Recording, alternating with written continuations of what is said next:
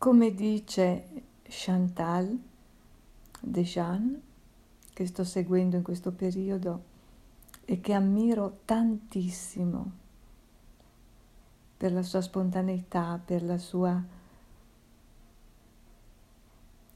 essere, per il suo essere vera. Bene, mi ritrovo in lei quando dice: metto al sole le mie ferite, le espongo, perché solo così possano guarire.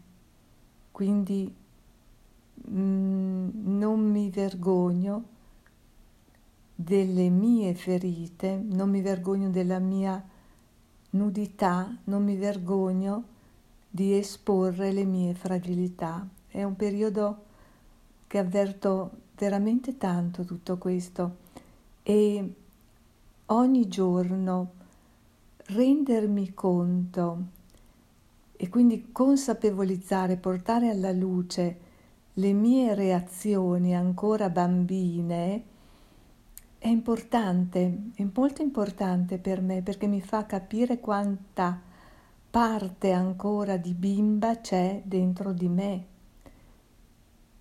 Ma dal momento che siamo carne, che siamo debolezza, è giusto che sia così, e solo perdonandomi per questo e non mascherandomi, e io potrò veramente avanzare nel mio cammino.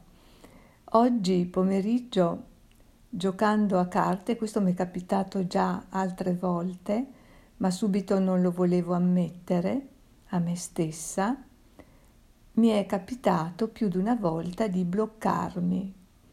Vale a dire, comincio a giocare, il mio corpo funziona e più vado avanti, più mi blocco. E, e che cosa vuol dire questo? Vuol dire che comunque, che io lo ammetta o no, la competizione mi prende, la voglia di vincere, la paura di perdere mi prende. Io che con la mente pensavo di avere superato tutto questo e che magari dentro di me ancora giudicavo chi a questa si arrabbia quando non vince, ma io sono uguale se il mio corpo mi risponde in questo modo, ed è bellissimo ammetterlo, fare tana, no?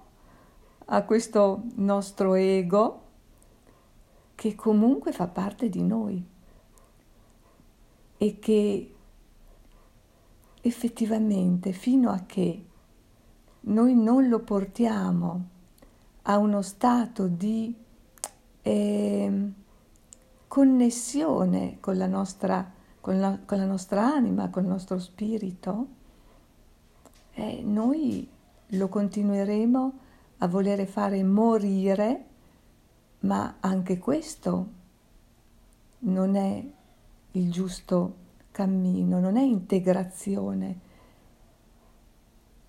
È come se noi volessimo negare la carne ed essere, ed è in questa vita essere esseri puramente spirituali, ma noi siamo l'una e l'altra cosa. Siamo qui per questo, siamo qui per fare esperienza, siamo qui per provare emozioni, e riconoscendo le nostre reazioni, e beh, ci perdoniamo e ci permettiamo in questo modo di essere in grado di non cadere nella trappola del giudizio sugli altri. È così. E mano a mano che avanziamo in questo, il nostro corpo ce lo dice.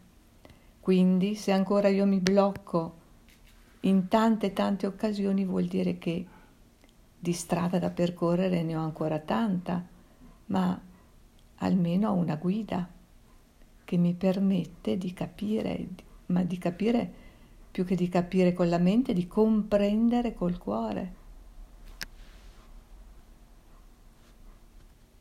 Allo stesso modo entro sempre più in unione con quello che a me all'inizio sembrava essere rappresentare molto la materia, e non mi vergogno a dirlo, quando criticavo il mio marito,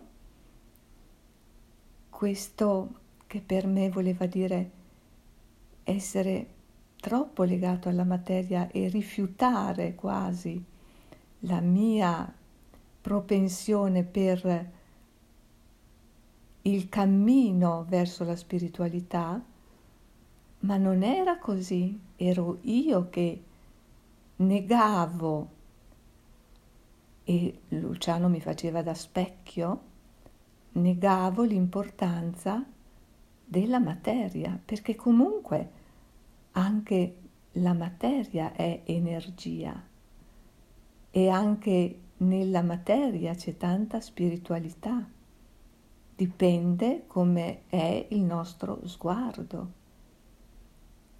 Quando prepara il cibo, prepara in cucina e mette tanto amore facendo questo, o quando mi prepara il caffè e me lo porge con quel po' di zucchero che io amo perché amo il dolce della vita, e beh, lì c'è tanto amore e c'è tanta spiritualità. Molte volte davvero noi ci ingabbiamo dentro degli stereotipi, ma per ognuno di noi essere spirituali e vivere tutto questo in un modo diverso.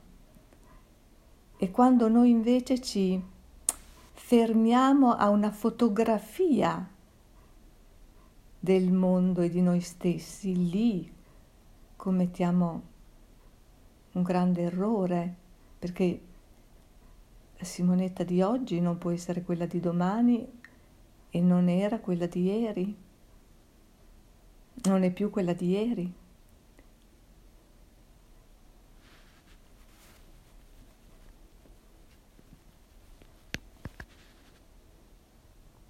E l'altra grande lezione che non ho ancora imparato è darmi il diritto di dire dei santi no. Un altro blocco che spesso mi prende, e anche quello è un insegnamento, è quando per fare felice qualcun altro io mi ostino, ostino il mio corpo a continuare in un'attività che non mi fa più piacere. Il sacrificio non ha senso, perché nel momento in cui io non sono sulla mia mattonella, non posso essere nutrimento vero per gli altri. Quante cose dobbiamo imparare, quanto. Però il primo passo è proprio quello di spogliarci da ogni pretesa di essere arrivati, di essere quel personaggio in cui magari qualcun altro ci identifica, perché noi non siamo il personaggio in cui noi o altri ci identifichiamo, ci identificano, ma siamo un continuo divenire.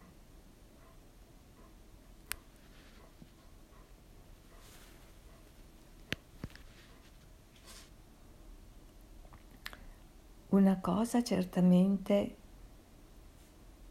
la so, che, ed è questa, che sempre e comunque quello che mi ha profondamente mosso nella mia giornata, nella mia vita, è stato di ehm, volere condividere con gli altri quello che ho imparato. Sempre è stato così. Il bisogno di arricchire l'altro di ciò che io considero ricchezza. E adesso più che mai è così. Più che mai.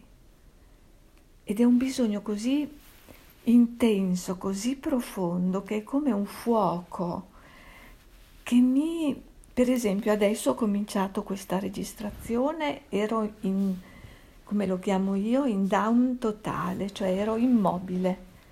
Man a mano che eh, mi usciva questo, così che mi uscivano queste cose, sentivo il mio corpo che si rianimava, e adesso in questo momento non riesco più nemmeno a stare ferma. Questa è la, il sentirsi sulla propria mattonella, il sentirsi giusta per sé, il sentirmi giusta nell'essere così. Ecco, questo è, e, e, e, ed è essere un mezzo, un canale ess- della, de, della vita di Dio.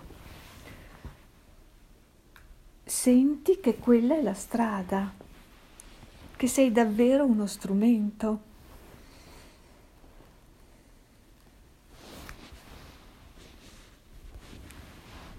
Che bello! Così adesso il mio corpo mi dà il permesso per fare una bella passeggiata nei campi coi miei cani.